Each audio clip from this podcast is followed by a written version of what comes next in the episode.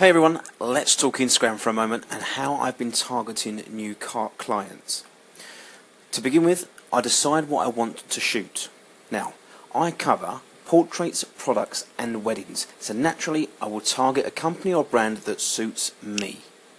I'll then take a look at their profile to see the sort of style they have adopted and whether I feel I can add value to their brand or company. Now this is quite key. Unless you're going to add them value, what incentive do they have to allow you to photograph for them? Once I've found a company or brand that fits, I may follow them to begin with to monitor the frequency in which they're posting, or I'll go straight in and D M them within Instagram and wait. If I get no response, well, I have my answer.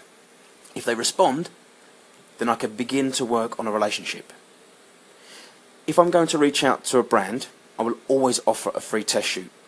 This way, they have nothing to lose and more likely to engage.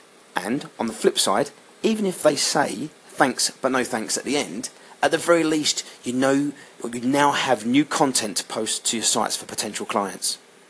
This is by far an easier method of touching base than older methods. If you're not already, you definitely need to be considering this in the future.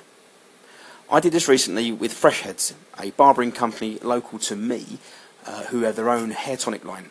The outcome Uh, was that they liked, they didn't like what I had done, but asked for a different concept.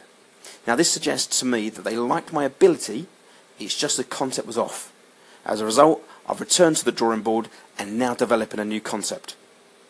If this happens to you, and it probably will, don't get upset. That's the beauty of photography. What one man likes, another dislikes. That is life. Guys, I really appreciate you listening to this episode. Um, and ask you to share it with at least one person who you believe may benefit from the content.